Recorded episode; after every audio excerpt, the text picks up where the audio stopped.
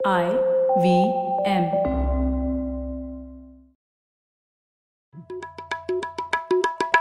भाई हम हिंदुस्तानियों को बतियाना बड़ा पसंद है। बंगाली में अड्डा उड़िया में खोटी कन्नड़ा में हरटे और हिंदी में पुलियाबाजी। इस कला के लिए हमारी हर भाषा में एक शब्द है। तो प्रणय और मैं तो अक्सर मिलकर पुलियाबाजी करते ही रहते हैं। हमने सोचा कि आपको भी इसमें शामिल कर लिया जाए।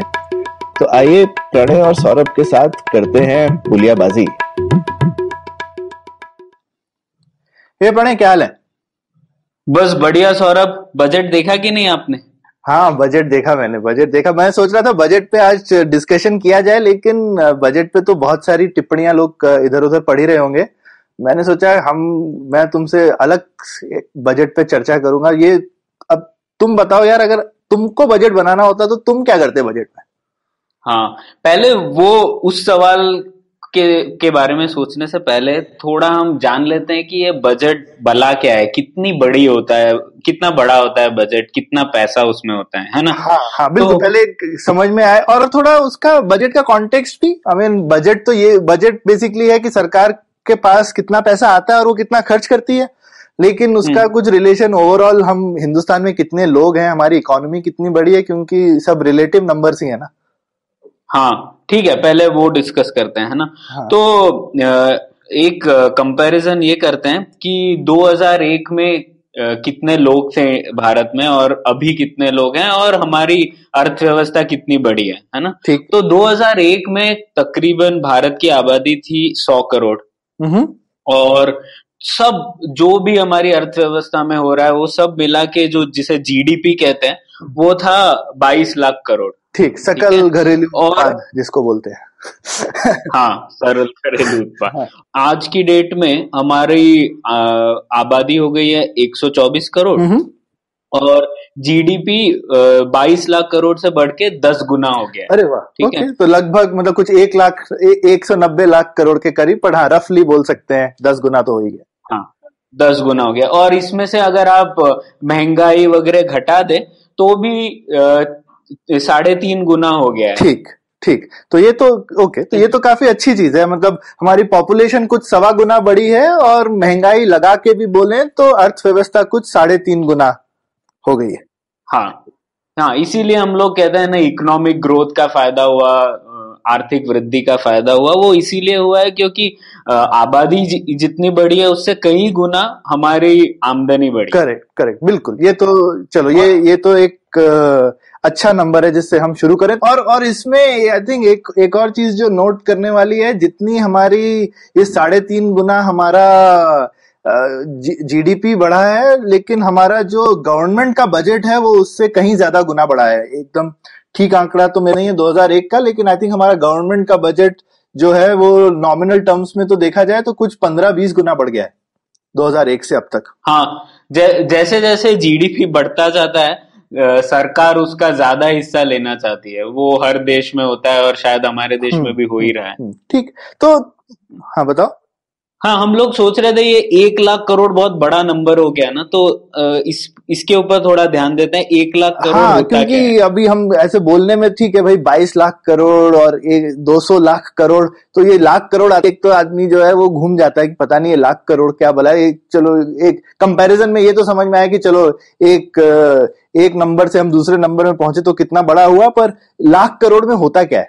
हाँ तो एक लाख करोड़ मान लीजिए आपने एक घर बनाया घर में सब कुछ टीवी वगैरह सब खरीदा और उसकी कीमत थी पचास लाख। मान लीजिए है ना? तो अगर पचास लाख का आप एक घर बनाए तो एक लाख करोड़ में आप ऐसे दो लाख घर बना सकते हैं। और एक और देख लेते हैं कंपैरिजन की। आप मान लीजिए आपके पास एक बस की कीमत होती है पच्चीस लाख। हम्म हाँ मान लीजिए तो एक लाख करोड़ में आप ऐसी चार लाख बसें ले सकते हैं। हम्म और और लगभग जितना मेरी समझ है दिल्ली बैंगलोर जैसे शहरों में करीबन कुछ छह छह हज़ार के करीब आज की डेट में बसें होती हैं। हम्म। तो तो कितनी बसें आ जाए? कितने कितनी सिटीज़ को हम बसें दे सकते हैं प्रणय? हाँ एक लाख करोड़ में हम पैंसठ शहरों को उतनी ही बसेस दे सकते हैं जितनी अभी दिल्ली में है या बैंगलोर में। वाह ओके तो ऑलमोस्ट जितने भी हमारे बड़े और मिड टाउन शहर हैं ऑलमोस्ट हम सबको कवर कर सकते हैं। तो ये ये आई थिंक दिमाग में रखने के लिए अच्छा है कि जब भी हम एक लाख करोड़ खर्च कर रहे हैं तो हम हम उसको उस नंबर में हम कर क्या सकते थे? या उससे क्या हो सकता है? हाँ तो एक लाख करोड़ की जब हम बात कर रहे हैं आप ऐसा सोचिए कि हम लोग दो लाख घरों की बात कर रहे हैं और हर घर की कीमत पचास लाख है। हाँ हाँ ठीक। ये ये एक अच्छा कंपैरिजन है दिमाग में रखने के लिए। तो तो अब अब ये बताओ ये लाख करोड़ तो समझ में आया और अभी हिंदुस्तान का बजट तुमने बोला कि हिंदुस्तान का जीडीपी तुमने बताया। हिंदुस्तान का बजट क्या है इस साल का? इस साल इस साल सरकार का बजट था करीबन 24 लाख करोड़। है ना? हाँ ओके तो 24 लाख करोड़ तो ये तो अच्छा बड़ा तो ये तो इस साल का सरकार का बजट उतना है जितना लगभग हमारा पूरा जीडीपी था 2001 में। हाँ बिल्कुल बिल्कुल। है तो ये तो हमारे हिंदुस्तानी सरकार अपना बजट अच्छे से मोटिया जा रही है। हाँ। ठीक है। तो ये तो अब मैं, तुम मेरे को बताओ कि तुम्हारे पास चौबीस लाख करोड़ होता तो तुम कैसे। खर्च करते प्रणय? तो ये तो बहुत ही रोचक बात है। अब देखिए सौरभ मेरे पास इतना पैसा होता तो सबसे पहले आ, मैं ये काम करता। भाई मैं दो काम करता। एक तो जो मैं व्यर्थ में पैसा जाया कर रहा हूँ उसे मैं बंद कर देता। अब मान लीजिए जैसे सरकारें कर रही हैं चलाती हैं अलग अलग स्कीमें आज की डेट में केंद्र सरकार चला रही है, तेरासी स्कीमें चला रही हैं। उसमें कुछ कुछ ऐसी स्कीम है, रेशम बोर्ड, खेलो इंडिया, गंगा योजना वगैरह वगैरह। इन सबको तो मैं बंद कर देता। और उनमें से जो मुझे पैसा आया, उसके दो उपयोग करता पहले तो मैं सबसे ज़्यादा केंद्र सरकार का पैसा केंद्रित करता कुछ चीज़ों पर। एक है जैसे कि लॉ एंड ऑर्डर सिचुएशन में इम्प्रूव इम्प्रूवमेंट तो उसके लिए मैं दो तीन चीज़ें करता। एक हमारा जैसे इकोनॉमिक सर्वे ने बोला था कि हम लोग अपनी जुडिशियरी पूरी व्यवस्था जो है कोर्ट्स की उस पे हम लोग केवल शून्य दशमलव ज़ीरो नाइन प्रतिशत जीडीपी का पैसा देते हैं उसमें। लगभग नहीं लगभग पॉइंट वन परसेंट हो गया हाँ? हाँ लगभग पॉइंट वन परसेंट बहुत कम हम्म। है। तो उसको मैं बढ़ा देता कम से कम चार पाँच गुना कर हम्म। देता। हम्म। ठीक है? दूसरा मैं इसमें करता हमारी जो पुलिस व्यवस्था है वो पूरी चरमरा गई है पूरे देश में। तो उसके लिए मैं ऐसा कुछ करता कि पूरे क्राइम रिकॉर्ड्स जो है वो पूरे सब पुलिस डिपार्टमेंट एक दूसरे के साथ अलग अलग राज्यों में एक दूसरे के साथ शेयर कर सके ऐसा कुछ करता। ठीक है? तो ये मैं एक लॉ एंड ऑर्डर पे करता दूसरा मैं आ, तीन और चीज़ों पे पैसा खर्च करता एक वो है हमारा एक्सटर्नल अफेयर्स मतलब दूसरे देशों के साथ व्यवहार उसमें आप आ, मिला सकते हैं हमारी एक्सटर्नल अफेयर्स मिनिस्ट्री और हमारी डिफेंस हम्म। मिनिस्ट्री इनका ये दोनों जो डिपार्टमेंट है इन पे पूरा कंट्रोल रहता है केंद्र हम्म। सरकार का तो इस पे मैं पैसा बढ़ा देता तो अभी तो अभी प्रणय हमारा एक्सटर्नल अफेयर्स में कितना पैसा खर्च होता होगा? जो हमारी एम मिनिस्ट्री है वो कितना पैसा खर्च करती? है वो बहुत कम मतलब मान लीजिए जितना हम लोग जुडिशियरी पे खर्च कर रहे हैं मतलब पॉइंट वन परसेंट उस उससे भी कम। हम्म, हम्म। तो और उस और उसमें मैंने बहुत अच्छा आंकड़ा पढ़ा हमारे पूरा एमईए का बजट का सत्रह परसेंट सिर्फ़ भूटान पे खर्च करते हैं। हाँ। तो तो हम मतलब हम भारत जो है आज की डेट में दुनिया में एक अहम रोल अदा करना चाहता है। तो उस अहम रोल में अगर हम जो है सत्रह परसेंट अपना पैसा सिर्फ़ भूटान पे खर्च करेंगे तो बाकी दुनिया में हम क्या करेंगे? गिल्ली डंडा खेलेंगे। बिल्कुल बिल्कुल। तो और दूसरा दूसरा जो मैंने करना चाहिए। हाँ वहाँ हम कर नहीं रहे। दूसरा मैंने जो एक बहुत ही मैं बोलूँगा खराब स्टेटिस्टिक सुना है कि हिंदुस्तान में सिंगापुर से भी कम डिप्लोमेट है। सिंगापुर ऐसा पितका सा देश है हमारे बगल में।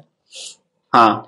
और हिंदुस्तान में जो टोटल नंबर ऑफ़ डिप्लोमेट्स हैं हमारे पूरे देश में तो मतलब हम सिर्फ़ एक ही चीज़ देखकर पिछले एक डेढ़ साल में खुश होते रहते हैं कि हमारे प्रधानमंत्री जा जाके सिर्फ़ हमको हर जगह कुछ करना है तो उसके लिए प्रधानमंत्री को भेजते हैं और बोलते हैं थोड़ी जफ्फियाँ पाके आ जाइए। हाँ। हाँ और वो जो प्रोजेक्ट स्टार्ट करते हैं उन्हें बाद में कौन कौन काम कौन करेगा उन पर? उसके लिए तो आपको डिप्लोमेट चाहिए ही ना और वो का, वो तो है ही नहीं हमारे पास। हाँ तो ये ये चीज़ मैंने और कुछ और लोगों से भी सुना है बाहर के देश के डिप्लोमेट आते हैं वो बोलते हैं कि आपके प्रधानमंत्री आके अच्छी अनाउंस तो करते हैं लेकिन उसकी फिर फॉलो अप करने के लिए कोई टीम ही नहीं है पीछे। हाँ। ठीक ठीक। तो ये ये तो चीज़ ये, ये इन चीज़ों पे हमको बहुत ज़्यादा पैसा खर्च करने की फ़िलहाल ज़रूरत है जहाँ हम नहीं कर रहे हैं। हम्म। हाँ और दूसरी और और कुछ चीज़ें हैं जैसे स्वास्थ्य है और शिक्षा है। ये दो ऐसी चीज़ें हैं।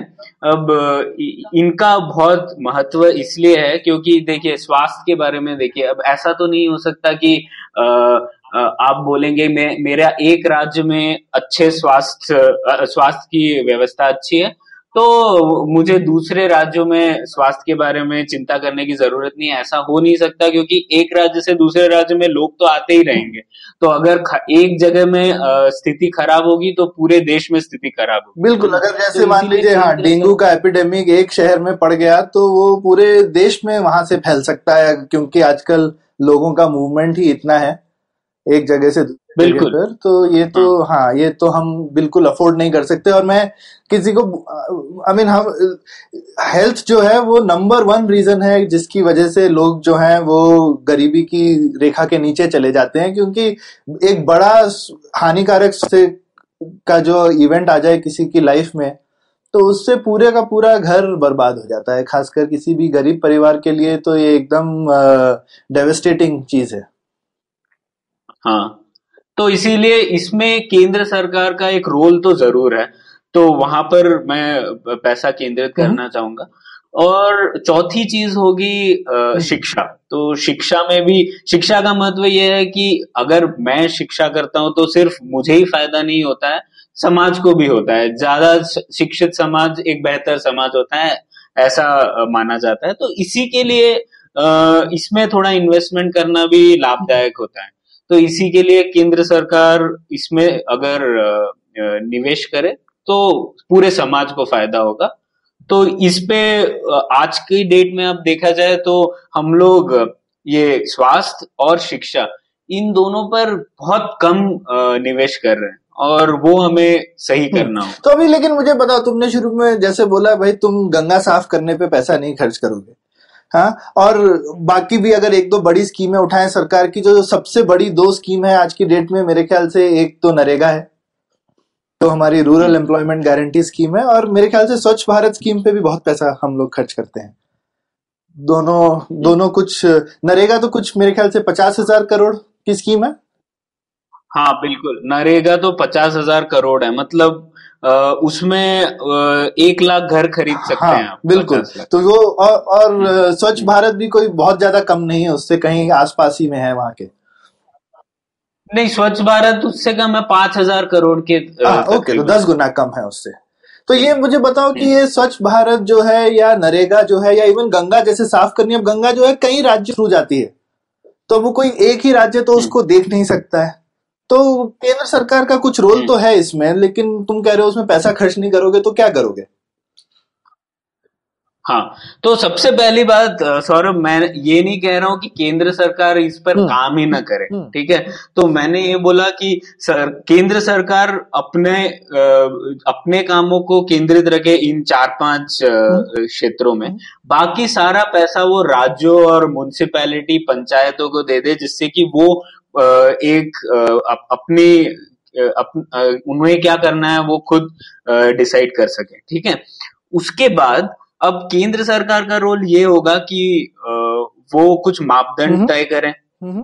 कि और एक मापदंड का न्यूनतम स्तर तय करे कि देखिए ये गंदगी नहीं हो सकती और अगर ये गंदगी हुई तो मैं आपको डंडा मारूँगा आपकी पैसे आपको जो पैसे मिल रहे हैं वो और भी कम कर दूँगा। इस टाइप का कुछ कर सकती है केंद्र सरकार। केंद्र सरकार को खुद जाके साफ़ करने की ज़रूरत नहीं। हाँ हाँ ये तो अच्छी बात है कि तो, तो केंद्र सरकार के हाथ में एक जो चीज़ है वो है पावर उसको पावर को यूज़ करना चाहिए। अभी अगर कोई ग, नदी गंदी है तो केंद्र सरकार बोल सकती है भाई नदी गंदी नहीं होनी चाहिए। उसके अगर आपने किया तो मेरे हाथ में डंडा ये नहीं कि झाड़ू लेके चले गए। इनफैक्ट उससे उल्टा हो जाता है क्योंकि जो लोकल गवर्नमेंट है वहाँ की वो बोल सकती है ये साफ़ करने आ ही रहे हैं तो हम रोज गंदा करते रहेंगे वो रोज साफ़ करते रहेंगे हमारी जेब से क्या जा रहा है? बिल्कुल वही हो रहा है ना इसीलिए। अब आप ही बताइए कि केंद्र सरकार को हमारे शहरों में गटर साफ़ करने की क्या ज़रूरत है? वो तो हमारी लोकल गवर्नमेंट का आ, की ज़िम्मेदारी है ना? और हमें भी उनसे पूछना चाहिए कि वो क्यों नहीं काम कर पा रहे हैं? हम्म बिल्कुल। और और जैसे नरेगा जैसी स्कीम में मुझे लगता है कि हर राज्य सरकार को अपनी स्कीम इम्प्लीमेंट करनी चाहिए, क्योंकि अब अब केरल में जिस तरीके की आप स्कीम चलाएँगे, वैसी ही स्कीम आप यूपी में थोड़ी चलाएँगे। और इवन यूपी में ही मतलब मेरठ के आसपास के गाँवों में जिस तरीके की आपको जिस तरीके की आपको स्कीम चाहिए, वही सेम चीज़ आपको पूर्वांचल में नहीं चाहिए। तो। एक ही स्टेट में इतनी ज़्यादा हमारे यहाँ पर वैरायटी है और डिफरेंसेस हैं कि जितना हम लोकल दर्जे पे जो गवर्नमेंट है उसको हम जितना सशक्त बना सकें और उनको हम एनेबल करें कि वो डिसाइड करे कि उनको पैसा कैसे खर्च करना है हाँ शुरुआत तो इसकी ऐसी ही हुई थी जैसे महाराष्ट्र ने पहले शुरुआत किया था एक एम्प्लॉयमेंट गारंटी एक्ट का उसके बाद पर केंद्र सरकार को ऐसा लगता है ना कि मुझे भी इसमें एक रोल करना है। फिर अगले इलेक्शन के लिए मुझे लोग तभी वोट देंगे जब वो ये बता सके कि केंद्र सरकार ने हमें एक जॉब दिया या हमें एम्प्लॉयमेंट गारंटी दी। और इसी के लिए हर केंद्र सरकार वो काम करना चाहती है जो राज्य सरकारें या म्यूनिसिपैलिटी कर सकती है। हाँ लेकिन फिर और जो उसको मेन काम करना चाहिए जैसे हिंदुस्तान का डिफेंस देख ले एक्सटर्नल अफेयर्स देख ले उस पे से आँख हटा लेते हैं। बिल्कुल।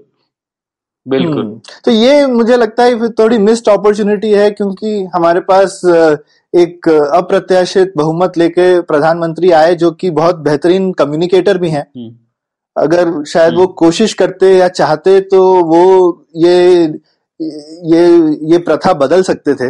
लेकिन अब तो खैर उनके सारे बजट निकल गए हैं तो उन्होंने ये नहीं किया तो ये शायद अनफॉर्चुनेट है लेकिन हाँ लेट्स होप कि आगे आगे कोई करेगा। तो तो ये तो हुई हाँ। खर्चे की बात तो तो खर्चा तो चलो मुझे समझ में आया तुम ब्रॉडली किस तरह से करना चाहते हो। तो ये जो हम पैसा खर्च करते हैं ये आता कहाँ से? चौबीस लाख हम्म। करोड़ है टोटल तो, तो चौबीस लाख करोड़ हमारी सरकार अर्जित भी करती है तो कहाँ से अर्जित करती है? हाँ तो ये पैसा जो है एक और बात हमें हमने ये चर्चा नहीं की कि हम लोग जो सरकार खर्च करती है ना उसमें से सबसे बड़ा हिस्सा सरकार जो खर्च करती है वो है इंटरेस्ट का। हम्म। मतलब हमने सरकार ने लोन लेके हम्म। रखा है। कई सालों से लोन लेके रखा है जिसे हम लोग वित्तीय घाटा कहते हैं। वो वित्तीय घाटा मतलब सरकारों ने किसी और से मार्केट से या फिर किसी और देश से लोन लेके रखा है। और पूरे जो केंद्र सरकार का खर्चा है उसमें से सबसे बड़ा एक हिस्सा सिर्फ़ वो इंटरेस्ट पेमेंट हम्म। तो हम लोग वो पैसा ना हेल्थ पे खर्च कर रहे हैं ना शिक्षा पे खर्च कर रहे हैं ना डिफेंस पे बट इंटरेस्ट पे पे कर रहे हैं। वो कितना है लगभग? वो लगभग है पच्चीस प्रतिशत। हाँ लगभग छह लाख करोड़। तो छह लाख करोड़ बाप रे मतलब पाँच हम पाँच नरेगा जैसी स्कीम चला लें उसमें। हाँ। जितना हम इंटरेस्ट हम पे कर रहे हैं। तो यानी एक तुम बड़ा जो हिस्सा शायद हम जो करें अगर अगर तुम्हारे हाथ में बजट होता तो तुम वो लोन चुकाते रादर देन सिर्फ़ उसका इंटरेस्ट चुकाने की जगह थोड़े थोड़े लोन क्लियर करना शुरू करते। हाँ। हाँ ताकि हम जो है हमारा फ्यूचर इंटरेस्ट आउटगो कम हो जाता। हम्म।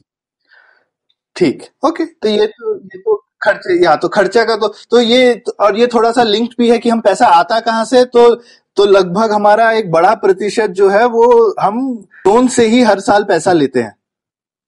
हाँ बिल्कुल। तो आमदनी की तरफ़ आते हैं। आमदनी जैसे आमदनी अगर आप 24 लाख करोड़ में से दे, देखें हम्म। तो पाँच लाख करोड़ इसमें से आता है इनकम टैक्स से। ठीक। छह लाख करोड़ आता है कॉरपोरेशन टैक्स से। ठीक है? ठीक है तो छह और चार हो गए दस। हम्म। और फिर आता है सात लाख आता है जीएसटी से। अच्छा। तो ठीक है, तो ये हो गए ग्यारह। 17 ग्यारह और अराउंड सात अठारह। अठारह हो गए। और बाकी आता है कुछ नॉन टैक्स रेवेन्यू से मतलब डिविडेंड देती है हमारे सरकार द्वारा चलाई गई कंपनियों से और फ़ीस कलेक्ट करते हैं। उन सबसे आता है बाकी पैसा। और उस तीन चार उस उसके बाद बोरोइंग से आता है जो लोन लिया है। और और इसमें से लेकिन जो हम जो टैक्स कलेक्ट करती है यूनियन गवर्नमेंट उसका एक बड़ा हिस्सा सीधा सीधा स्टेट गवर्नमेंट के पास चला जाता है। हाँ। तो तो वो हमारे बजट का पार्ट नहीं है। तो एक मैं ये भी थोड़ा बात क्लियर करना हाँ तो एक मैं ये भी बात क्लियर करना चाहता कि पूरे हिंदुस्तान का अगर ऐसा बजट देखें हम तो ये करीबन जो 24 लाख के करीब केंद्र सरकार खर्च करती है लगभग इतना ही राज्य सरकारें भी खर्च करती होंगी। बिल्कुल।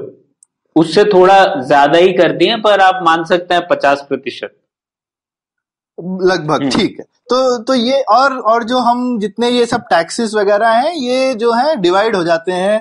केंद्र और राज्य सरकारों के बीच में, और केंद्र सरकार का बजट जो हम डिस्कस कर रहे हैं, वो उसके हिस्से का बजट है। अब इस बजट में से भी कुछ कुछ पैसा तो राज्य सरकारों के पास फिर से जाएगा, लेकिन बाकी पैसा सीधा सीधा चला जाता है बिना किसी शर्त के। हाँ क्योंकि ये वित्त आयोग जो है, वो इस बात का डिसीज़न लेती है कि कितना पैसा सरकारों को, राज्य सरकार को मिले और कितना पैसा केंद्र सरकार को मिले। और एक बार अगर केंद्र सरकार ने उनके रिकमेंडेशन मंजूर कर दिए, उसके बाद ये पैसा सीधा दे दिया जाता है राज्य सरकारों को। केंद्र सरकार के बजट में आता ही नहीं है ये पैसा। ठीक।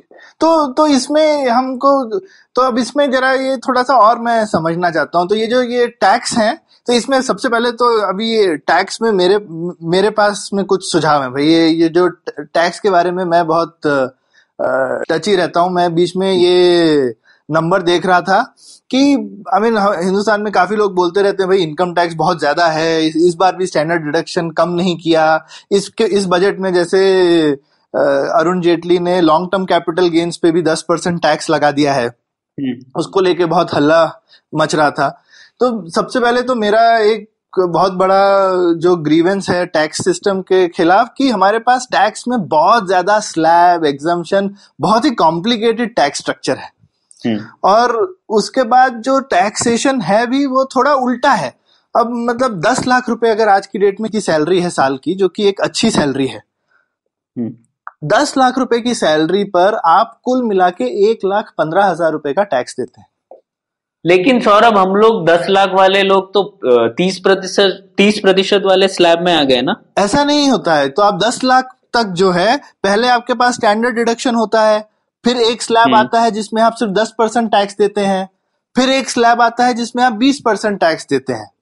फिर उसके बाद आप तीस परसेंट वाले स्लैब में जाते हैं। तो अब जब अब इसको हम पूरे को कैलकुलेट करते हैं तो दस लाख पे जो नेट टैक्स आता है वो एक लाख पंद्रह परसेंट ही एक लाख पंद्रह हज़ार ही आता है। और ऊपर से एग्जामेशन भी तो होते हैं अलग अलग उसके ऊपर से आप एग्जामेशन अलग ले सकते हैं। अगर आप मान लीजिए अच्छा। कुछ हाउसिंग डिपॉजिट आपने कोई हाउसिंग लोन ले रखा है या अगर आपने कुछ बिल्स वगैरह हैं जो कि एग्जामेशन में है आपका लीव ट्रैवल अलाउंस वगैरह है वो और कम हो जाएगा उसके बाद अगर आप वो सब भी जोड़ अच्छा। लें तो। पर मैं तो कहता हूँ कोई एक सारे एग्जामेशन हटाओ तो भी आप सिर्फ़ कुल मिला के ग्यारह परसेंट टैक्स देना पड़ता है इफ़ेक्टिव रेट तुमको लगता है ये ग्यारह परसेंट ठीक नंबर है? हाँ अब पर ये तो बहुत बड़ा एक मिसकंसेप्शन है। बहुत लोगों को लगता है हम लोग बहुत ज़्यादा टैक्स दे रहे हैं और कुछ भी नहीं मिल रहा है। सबको लगता है हम तीस परसेंट देते हैं क्योंकि भाई सबको पता है वो असल में कितना टैक्स देते हैं, लेकिन हम सिर्फ़ चर्चा जो है वो हाईएस्ट टैक्स स्लैब की करते रहते हैं तो लोगों के दिमाग में रहता है कि अरे हम सब तो तीस परसेंट टैक्स देते हैं। हम में से बहुत कम लोग तीस परसेंट टैक्स देते हैं। ठीक है? तो अब, और और उल्टा आप ये देखिए कि अब ये डायरेक्ट टैक्स तो ग्यारह परसेंट आता है हमारे ऊपर। उसके बाद जो जीएसटी है तो काफ़ी लोगों को ये भी रहता है कि भाई हिंदुस्तान में बहुत कम लोग टैक्स देते हैं भाई लेकिन भाई जीएसटी सब लोग देते हैं। और जीएसटी तो मतलब ठीक है, पाँच परसेंट से चालू होता है, लेकिन पाँच परसेंट बारह परसेंट और काफ़ी सारी चीज़ों पे अठारह और अट्ठाईस परसेंट भी है। और वो पूरे अमाउंट पे होता है, उसमें कोई स्टैंडर्ड डिडक्शन नहीं है, कुछ नहीं है। हिंदुस्तान में हर व्यक्ति जो माचिस यूज़ कर रहा है, वो टैक्स पे कर रहा है। तो अगर आप पत्थर से घिस के आग नहीं लगा रहे हैं तो आप टैक्स तो दे रहे हैं। तो तो मुझे तो नहीं लगता कि आज, आजकल हिंदुस्तान में कोई आदिवासी भी है जो पत्थर घिस के आग लगाता है। सब लोगों के पास शायद अंडमान में जो एक ट्राइब बची है, वो करती होगी। उसके अलावा हर कोई जो माचिस एक यूज़ कर रहा है, वो कहीं ना कहीं टैक्स पे कर रहा है इंडिया का। तो ये तो बिल्कुल मुझे लगता है उल्टा होना चाहिए। कम से कम इफ़ेक्टिव टैक्स रेट मैं तो बोला कि ठीक है, तीस परसेंट, बीस परसेंट हमारे पास कहने को है, पर हमको इफ़ेक्टिव टैक्स एटलीस्ट अट्ठारह परसेंट करना चाहिए हमारे देश में। और सारे एग्जामेशन और सारे स्लैब हटा देने चाहिए। सबसे ले लो ना अट्ठारह परसेंट एक स्टैंडर्ड डिडक्शन लगा के। ढाई लाख रुपए तक कोई टैक्स मत लो, उसके ऊपर अट्ठारह परसेंट ले लो, सब एग्जामेशन हटा दो। सब लोग खुश हो जाएँगे अट्ठारह परसेंट सुनने में भी सबको अच्छा लगेगा और वाकई में आपके जितना सारा एडमिनिस्ट्रेशन और ये सब भी खत्म हो जाएगा भारत सरकार जो है वो जितना ये टैक्स कलेक्ट कर रही है उसका बहुत बड़ा परसेंटेज सिर्फ़ टैक्स कलेक्ट करने के लिए खर्च करती है हाँ मतलब इनकम टैक्स डिपार्टमेंट उसको उसमें लोगों को रखना वो सब हाँ और उसके अलावा इतना सारा लिटिगेशन। ये इकोनॉमिक सर्वे ने इस बार के जो बताया कि हमारे पास में इतना सारा कितने लाखों करोड़ का जो टैक्सेशन है वो अटका हुआ है क्योंकि उस पर केस चल रहे हैं। वैसे ही हमारे यहाँ कोर्ट्स कम है जजेस कम है और सबसे ज़्यादा केस किस बात के चल रहे हैं? इस आदमी ने इतना टैक्स नहीं दिया उस आदमी ने इतना टैक्स नहीं दिया। हाँ और सबसे ज़्यादा टैक्स सरकारें ही फ़ाइल कर रही है। ऐसा नहीं है कि लोग फ़ाइल कर रहे हैं कि मुझसे ज़्यादा टैक्स हाँ, ले लिया। हाँ बिल्कुल और, और सबसे ज़्यादा मैं आपको बताता हूँ जो कि लड़ाई झगड़ा होता है वो होता है स्लैब का। कि भाई आपने स्लैब गलत यूज़ करी या फिर रेट गलत यूज़ कर लिया खासकर इनडायरेक्ट टैक्स में। हम्म। अरे नहीं जैसे किटकैट बिस्किट पे एक टैक्स का रेट है और चॉकलेट पे एक तो अभी किटकैट क्या है? वो बिस्किट है जिसपे चॉकलेट लगा है या चॉकलेट है जिसके अंदर बिस्किट है? तो तो ये जो है इस तरीके की पेचीदा चीज़ें आती रहती है और इसमें फिर टैक्स वाला भी बोलता है मैं क्यों डिसाइड करूँ? कोई मुझसे बोलेगा तूने गलत कर दिया मैं कोर्ट चले जाता हूँ। तो आप जितने भी अलग अलग स्लैब बनाते जाए उसमें इस तरीके की चीज़ें निकलती ही रहती हैं क्योंकि चीज़ें इंसान आप जो भी सोचते हैं इकोनॉमी तो डायनेमिक है वो आगे नई नई कुछ ना कुछ चीज़ें ईजाद करती रहेंगी जो कि आपकी तय की हुई स्लैब्स में फिट नहीं होंगी हम्म। तो ये एक हम लोगों को देखना चाहिए कि जितना सिंपल हो टैक्स स्ट्रक्चर तो एक सिंपल 12 परसेंट का जीएसटी लगा दो और मैं बोलता हूँ सब खाने पीने की और पहनने की चीज़ों को जीएसटी से बाहर रख लो चाहे तो हाँ लेकिन सौरभ आपने बोला सौरभ आपने बोला टैक्स अठारह प्रतिशत सीधा लगा दिया जाए पर्सनल इनकम टैक्स पे हम्म। पर कई लोग ऐसा भी सोचते हैं कि अरे सरकार मुझे एग्जेम्पन दे जिससे कि मैं घर बना सकूँ या सरकार मुझे एग्जेम्पन दे जिससे कि मैं गाड़ी खरीद सकूँ या ऐसा कुछ हम्म। तो ये हमारी अपेक्षाएँ ही गलत है सरकारों से क्यों हाँ क्योंकि, बिल्कुल, मैं कहता हूँ, जब सरकार ओवरऑल टैक्स कम ही ले रही है, उसके बाद जो आपका पास पैसा बच रहा है, आप डिसाइड कर लो ना आपको क्या चाहिए। आज आपको घर चाहिए, कल आप ही को गाड़ी चाहिए होगी, कल आपको बच्चों को कॉलेज भेजना होगा, या फिर कल आपके घर में कोई हो सकता है आपको कुछ हेल्थ के ऊपर खर्च करना पड़े, या कल आप कोई शादी करवा रहे हो। तो हमारी जरूरतें चेंज होती रहती हैं। उसके हिसाब से हम क्या सरकार को जाकर के गुहार लगाते रहेंगे, आज मुझे माए बाप इसके लिए पैसा दे दो, आज उसके लिए पैसा दे दो। तो तो हमको हमको कोशिश करनी चाहिए कि ज़्यादा पैसा हमारे पास ही रह जाए। हमें चाणक्य ने इतना पहले अर्थशास्त्र में लिखा था कि टैक्स जो है सरकार को मधुमक्खी की तरह लेना चाहिए। जैसे मधुमक्खी फूल से शहद लेती है और फूल को बिल्कुल नुकसान नहीं पहुंचाती और चुपचाप से ले लेती है। तो उसी तरह से सरकार को टैक्स लेना चाहिए कि वो टैक्स ले ले सबसे कम परेशानी पहुँचा के लोगों को और आसानी से और चुपचाप से। हाँ तो ये ठीक तो, है। तो आप, हाँ, आपको अगर सरल बनाना होता टैक्स स्ट्रक्चर को तो आप इनकम टैक्स थोड़ा बढ़ा देते और और फ्लैट कर देते अठारह प्रतिशत पर और जीएसटी घटा देते। जीएसटी बारह परसेंट एकदम बारह परसेंट पे और एकदम फ्लैट बिना किसी स्लैब्स के बिना किसी चीज़ों के और सारे सेस हटा देता, क्योंकि सेस पे इनपुट क्रेडिट वगैरह नहीं मिलता है। इतने सिंपल टैक्सेशन होने से सरकार के खर्चे बहुत कम हो जाएँगे उसको टैक्स को मैनेज करने के लिए। और लोगों के भी खर्चे मतलब वो अनप्रोडक्टिव खर्चे है ना।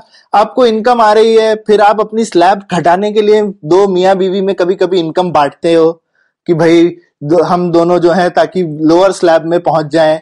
या फिर कई फैमिलीज़ मैंने देखा है बिज़नेस फैमिलीज़ वहाँ पे तो बच्चों बच्चों की सैलरीज चल रही होती हैं ताकि सब लोग जो है मिनिमम टैक्स के नीचे चले जाएँ। तो ये ये सब हम कर क्या कर रहे हैं? उसका क्या फ़ायदा है? अगर एक प्लेन 18 परसेंट टैक्स होगा तो कोई ये सब नहीं करेगा और सब का लोग अपना टाइम जो है वो प्रोडक्टिवली अपनी इनकम बढ़ाने में लगेंगे लगाएँगे ना कि सिर्फ़ टैक्स बचाने में लगाएँगे। हाँ। और सौरभ आपने सेस के बारे में बताया अब सेस भी बड़ी मज़ेदार चीज़ है। अब देखिए इस बार इस सरकार ने हेल्थ और एजुकेशन सेस नामक पर्सनल टैक्स और कॉरपोरेशन टैक्स पर तीन प्रतिशत से बढ़ा के चार प्रतिशत कर दिया। अब सरकार ये कहना चाह रही है कि मैं हेल्थ और एजुकेशन पे खर्च कर बढ़ाना चाहता हूँ और इसके लिए मैं आपसे और पैसे ऐट लूँगा।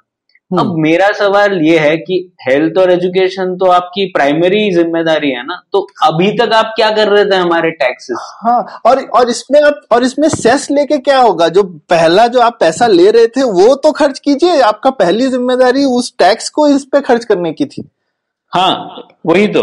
जो टैक्स आपने लिया है वो इन्हीं चीज़ों पे तो खर्च करना था। हम्म, हम्म। और ये ये सेस में लेकिन थोड़ी बदमाशी भी है प्रणय मतलब सरकार जो है सेस जो है वो सरकार को स्टेट गवर्नमेंट के साथ बांटना नहीं पड़ता। हम्म। तो वो नाम उसको चाहे जो भी दे रहे हैं वो यूनियन गवर्नमेंट इसलिए भी सेस लगाती है कभी कभी ताकि वित्त आयोग के हिसाब से जो उसको 40 परसेंट स्टेट गवर्नमेंट को देना पड़ता है जब वो सेस लगाती है तो पूरा पैसा अपने पास रख लेती है। हाँ। तो ये ठीक है तो सौरभ। तो ये अब मैं समझ गया कि आप टैक्स को आ, कैसे बदलना चाहेंगे। तो ये हम्म। बहुत अच्छा था। अब हम लोग थोड़ी और चीज़ों पे आते हैं जो आ, इस बार के बजट में हमने सुनी। तो ये जॉब्स की नौकरियाँ होनी चाहिए और नौकरियाँ हमारे देश में ज़्यादा नहीं है ये बहुत सुनने में है तो इसमें आप क्या करना चाहेंगे? और आज की डेट में सरकार क्या कर क्या रही है इसके बारे में? मुझे लगता है ये नौक, नौकरियों के बारे में मुझे लगता है सरकार थोड़ा सा अपना दामन छुड़ा रही है। और हम्म। मुझे लगता है सरकार को पता है। ऐसा नहीं है कि उनको मालूम नहीं है कि क्या चल रहा है। अगर आप देखें तो एक ही मंत्री थे जो पिछले कैबिनेट रिशफल में निकाले गए थे वो थे रूडी जी जो कि स्किल इंडिया प्रोग्राम चला रहे थे। तो सरकार को एक चीज़ तो समझ में आई है कि उन्होंने जो पिछले सालों में जो भी कदम उठाना चाहे हैं नौकरियाँ बनाने के लिए और अच्छी नौकरियाँ बनाने के लिए वो चल नहीं रहे तो अभी नौकरियों के नाम पे अभी सरती, प्रधानमंत्री ने मेरे विचार में काफ़ी एक ये टॉपिक जो छेड़ा कि भाई पकोड़े बेचना भी तो एक काम है और कितने लोग देखिए इकोनॉमी बहुत अच्छी चल रही है और शायद बहुत सारे लोग इस तरीके के काम कर रहे हैं तो बहुत अच्छा ही चल रहा है। और मुझे लगता है उन्होंने थोड़ी ज्यादती करी है। और और मुझे लगता है पकोड़े पकोड़े बेचने वालों के साथ भी ज्यादती करी है। तो पकोड़े बेचना तो कुछ गलत काम नहीं है, प्रणय। मतलब ऑनेस्ट काम है अच्छा काम है, कोई काम छोटा बड़ा नहीं होता है। अगर आप अच्छे पकोड़े बना सकते हैं तो बिल्कुल आप अच्छा पैसा थोड़ा ठीक ठाक पैसा तो कमा ही सकते हैं, अगर आप अच्छी जगह पहुँच जाए। हम्म? लेकिन पकोड़े बनाना एक शुरुआत है, कोई अंत तो नहीं है। अब हम हम लोग काफ़ी मेरे ख्याल से हमारे देश में खुशी की बात है कि कोई व्यक्ति कभी चाय बेचता था और वो आज भारत का प्रधानमंत्री बन गया है। तो हमारे देश में लोग एक तरीके का एग्ज़ाम्पल है कि आप कोई भी काम करते हो उसके बाद आप आगे कुछ भी बन सकते हैं। लेकिन प्रधानमंत्री जो है वो कल चाय बेचते थे वो कल चाय बेचना तो नहीं चाहते हैं ना? तो तो पकोड़े बेचना एक शुरुआत है और हमारे देश में वो प्रधानमंत्री के स्तर पर उसको एज ए एस्पिरेशन तो नहीं दिखाना चाहिए। प्रकोष्ठने से लोगों को आगे जाना चाहिए ना तो पकोड़े बेच के हम, एक हिंदुस्तान में एक काफ़ी रिसर्च भी हुई है और इस बारे में हम लोगों को काफ़ी ये मालूम भी है कि हिंदुस्तान में छोटी छोटी कंपनियाँ शुरू हो जाती हैं और वो उनको हम 10-15 साल तक देखते हैं तो वैसे ही छोटी रह जाती हैं। तो तो एक जो छोटी कंपनी होती है, जिसको एक, बोल सकते हैं कि आप सेल्फ एम्प्लॉयड होकर खुद चला रहे हैं, या फिर आप खुद चला रहे हैं, आपने शायद दो लोग अपने यहाँ काम पे रखे हुए हैं, और उसी कंपनी को आप 10-15 साल में देखें तो वो फिर भी वही दो से तीन शायद एम्प्लॉय हो जाते हैं, या उतने ही रहते हैं, या काफ़ी तो बंद हो जाती हैं। तो वो जो बाकी देश जब हम तुलना करें, वहाँ पे जो छोटी कंपनियाँ होती हैं, वो दस पंद्रह साल के अंतराल में दस दो तीन लोगों की कंपनी दस लोग की बन जाती है। और इसी तरह से तो नए जॉब्स बनते हैं। हिंदुस्तान में ये नहीं हो रहा है। हिंदुस्तान में बहुत अच्छा हो अगर हम ये ट्रैक करें कि भाई, कोई आदमी आज की डेट में अगर पकौड़े बेचना शुरू किया तो क्या वो दस साल के बाद में अगर हम उसी व्यक्ति को देखें तो क्या उसने एक छोटा सा स्टॉल बना लिया है जहाँ पे उसके पास चार एम्प्लॉय हैं? क्या वो अब जीएसटी भी देता है? क्या वो एक इनकम टैक्स भी देने लगा है? अगर उस तरीके का ग्रोथ नहीं हो रहा है तो फिर तो हम कुछ गलत कर रहे हैं ना? हमारा एस्पिरेशन होना चाहिए इस ग्रोथ को ट्रैक करने का और बिज़नेस तो हम बिज़नेस को एज ए एंटिटी नहीं देख रहे हैं। सरकार जो है वो बस देख रही है कि भाई मेरा वोटर कौन है? बिज़नेस तो वोटर नहीं होता है। तो जब तक कि मुझे लगता है कि हमारा वोटर जो है वो ये नहीं बोलेगा कि मुझे जॉब चाहिए। और वो जॉब का तो एक ही तरीका है, जब आप बिजनेसेस की हेल्प करेंगे और ऐसा क्लाइमेट बनाएँगे जिससे बिजनेसेस ग्रो करें, तभी जॉब्स जनरेट होंगे और फिर सरकार पे शायद प्रेशर पड़ेगा कि वो सोचे बिजनेसेस के बारे में। अभी तो मुझे लगता है इस बजट में सरकार ने बिल्कुल बिजनेसेस के बारे में नहीं सोचा हम्म। अच्छा सौरभ एक ये तो आपने बहुत अच्छी बात की कि कैसे जॉब्स के बारे में सोचना चाहिए हम्म। सरकार को। अब एक और क्षेत्र ऐसा है जिसमें हर सरकार बोलती है कि मैंने कुछ ना कुछ तो किया ही है और वो है हम्म। कृषि क्षेत्र। हर सरकार बोलती है मैंने कृषि क्षेत्र के लिए ये किया है वो किया है लेकिन कृषि क्षेत्र की हालत तो बड़ी बड़ी बुरी है। तो क्या गलत कर रही है सरकार उसमें? और आप अगर उस स्थिति में होते तो आप क्या करते? तो मुझे लगता है पहली चीज़ तो और ये ये कृषि भी एक तरह से आप देखेंगे तो जॉब से जुड़ा हुआ है। तो हमारे यहाँ पे एक सबसे प्रॉब्लम है जो कृषि का कि कृषि में हमारे कृषक कुछ ज़्यादा है। तो हमारा लगभग आधा देश जो है वो कृषि क्षेत्र में ही है जो कि बहुत ज़्यादा है। इसके लिए इसको हम अनएम्प्लॉयमेंट नहीं अंडर एम्प्लॉयमेंट बोलते हैं। कहने को तो उनके पास में कुछ काम है करने को, लेकिन आजीविका नहीं है। और और ये तो सरकार को सबसे पहला ये काम करना है फिर इसमें यही चीज़ आती है कि भाई हमको इतने जॉब्स बनाने हैं कि लोग और लोग अपनी मर्ज़ी से नहीं है कृषि में। अभी आज गाँव में जाके किसी से भी पूछिए लोग जाकर के अच्छा कोई जॉब करना चाहते हैं लेकिन नौकरियाँ हैं कहाँ? तो उनको नौकरियाँ बनाएँगे तो लोग कृषि छोड़ के उन नौकरियों में जाएँगे। अब अब, अब कृषि की एक और भी चीज़ है कि कृषि एक बहुत ही रिस्की चीज़ है। और मेरे विचार में वो रिस्क और कम लोगों को लेना चाहिए और उस रिस्क को कम करने के तरीके जो हैं, जैसे क्रॉप इंश्योरेंस वगैरह, ये इन चीज़ों में सरकार ने कुछ कुछ पहल उठाई है। लेकिन ओवरऑल रिस्क को कम करने का एक ही तरीका है कि सबसे पहले तो हिंदुस्तान के सबसे कमज़ोर वर्ग को सबसे ज़्यादा रिस्क नहीं उठाना चाहिए। आज के देश में, डेट में उल्टा ही है। जो हिंदुस्तान के सबसे सशक्त और अमीर लोग हैं, वो लोग अच्छी सैलरीड नौकरियाँ करते हैं। कोई रिस्क नहीं लेते इसमें। और जो सबसे गरीब, कमज़ोर तबका है, वो सबसे रिस्की काम करता है, जिसको फ़ार्मिंग बोलते हैं। तो ये तो बहुत ही मेरे को लगता है कि अन्याय की चीज़ है, और हम लोगों को और सरकार को ये सोचना चाहिए कि कैसे हम जो थोड़े से सशक्त समाज है, वो कृषि में आए, और जो थोड़ा कमज़ोर समाज है, वो कृषि से निकल करके नौकरियों में आए। बिल्कुल। तो ये तो अच्छी बात की सौरभ आपने और एक और चीज़ सरकार के बारे में से की तरफ़ से सुनाई दी थी और वो है इंडस्ट्री इंडस्ट्री के बारे में। तो सरकार ने कुछ किया कि कस्टम्स ड्यूटी बढ़ा दी हम्म। और बोला कि ये कस्टम ड्यूटी बढ़ाने से बाहर की चीज़ें इंडिया में नहीं आएँगी और इसी के लिए हमारे जो बिजनेसेस हैं उनको बढ़ावा मिलेगा। इसके बारे में आपकी क्या विचार है? ये, मुझे लगता है ये जो इस तरीके की टिंकरिंग सरकार करती रहती है, ये इससे उसको बहुत दूर रहना चाहिए। और इतने सालों से हमारे यहाँ एक स्टेबल इंपोर्ट रेट चल रहा था और काफ़ी कम दर पे चल रहा था, उसको बढ़ाने से मेरे विचार में नुकसान होगा, फ़ायदा कम होगा। आप कभी कभी और और आपको इस तरीके के अगर डिसीज़न लेने हैं तो आप ये एक टारगेटेड इंडस्ट्री वगैरह में ले सकते हैं। और इसका एक अच्छा एग्ज़ाम्पल हमारे यहाँ पे ऑटोमोटिव इंडस्ट्री है। हमने सेकेंड हैंड कार का इम्पोर्ट काफ़ी महँगा करके रखा हुआ है। उसकी वजह से हमारी डोमेस्टिक कार इंडस्ट्री बहुत अच्छा कर रही है। तो ये इस टाइप की छेड़खान कभी बहुत टारगेटेड और बहुत कुछ एक आध सेक्टर में हो तो चल जाती है। लेकिन आप खूब सारे सेक्टर्स में अचानक से 10 से बढ़ा करके 15 परसेंट जो इंपोर्ट ड्यूटी कर दी है, उससे पहली बात तो भारत के कंज्यूमर्स को बहुत नुकसान होगा। क्योंकि जो चीज़ें आ रही हैं फाइनली लोग ही खरीदते हैं ना। अब लोगों को महँगे में खरीदनी पड़ेंगी। और दूसरा, हिंदुस्तान में बहुत कुछ जो जो हिंदुस्तान में जो लोग निर्यात भी करते हैं, काफ़ी बार आप बस आत करते हैं, उसके बाद निर्यात करते हैं। सब कुछ तो हम मिट्टी से उठा करके पूरा का पूरा तो नहीं बनाते। और दुनिया में कोई भी नहीं बनाता। अभी सब ग्लोबल सप्लाई चेन है, पता चलेगा। जैसे हम इलेक्ट्रिक कार्स की बात कर रहे हैं इंडिया में। तो अब हिंदुस्तान में हम बैटरी पैक बना सकते हैं, लेकिन सेल हिंदुस्तान में फ़िलहाल नहीं बनते। हैं क्योंकि अब वो जैसे लिथियम आयन सेल है, उनका लिथियम ही हिंदुस्तान में नहीं मिलता है। और फिर वो जो काफ़ी बड़े बड़े केमिकल प्लांट्स हैं, वो ज़्यादातर आज की डेट में चाइना और जापान में ही है, पूरी दुनिया में वहीं से सेल्स आते हैं।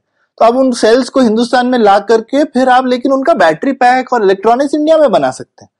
लेकिन अगर जब आप उनके में इतना, अब अब उस पर जीएसटी भी है, अट्ठाईस परसेंट प्लस पंद्रह परसेंट का टैक्स है, ऊपर से सेस है, कुल मिला के कुछ चालीस पैंतालीस परसेंट टैक्स हो जाने वाला है इन चीज़ों के ऊपर। जब आप सारे टैक्स जोड़ दें। तो फिर इस तरह से हम कैसे आगे की तरफ़ जाएँगे और कैसे जो हिंदुस्तान की कंपनियाँ हैं, वो नए नए प्रोडक्ट्स बनाएँगी जिसमें कि वो बाहर के प्रोडक्ट्स को लेकर के उस पर वैल्यू ऐड कर सके। बिल्कुल। सौरभ तो मज़ा आया, कुछ नए विचार सुनने आए, सिर्फ़ टिप्पणी नहीं थी। तो इसको मैं अंत करना चाहूँगा, ये आपसे पूछ के कि अगर आप इस स्थिति में होते तो आप क्या करते? हैं बजट बनाने के लिए या एज अ नागरिक? बजट बनाने के लिए एक दो और कुछ चीज़ें आप करना चाहते हैं तो क्या करते? इसके अलावा मुझे लगता है मतलब कुछ कुछ चीज़ें शायद इसमें बजट से रिलेटेड नहीं है। मुझे तो लगता है बजट शायद इतना बड़ा इवेंट ही नहीं होना चाहिए। जैसा हमने शुरू में डिस्कस किया अगर हम अगर यूनियन गवर्नमेंट थोड़ी चीज़ें करे और फिर उसके बाद सबको पता होगा उसके बाद ये इतनी सारी लॉबिंग और इतना सारा हमारा जो अटेंशन है कि इस बार इस चीज़ को कम कर दिया ये स्लैब कहाँ से कहाँ पहुँचा दी? जब स्लैब ही नहीं है जब कुछ कुल मिला के तिरासी की जगह दस चीज़ों पे पैसा खर्च हो रहा है तो सब लोगों का मेरे हिसाब से फोकस और अपने आप सही जगह पे चला जाएगा। और ये यूनियन बजट अपने आप में इतनी बड़ी चीज़ नहीं रह जाएगी। हाँ। और उसके बाद सरकार भी जो है वो खुद से मेरे हिसाब से लाल फीताशाही पे और ध्यान दे। और इस चीज़ पे ध्यान दे कि हम अपने बिजनेसेस के पास कैसे ज़्यादा पैसा छोड़ सकते हैं। जैसे हमने टैक्सेशन में स्लैब्स की बात करी।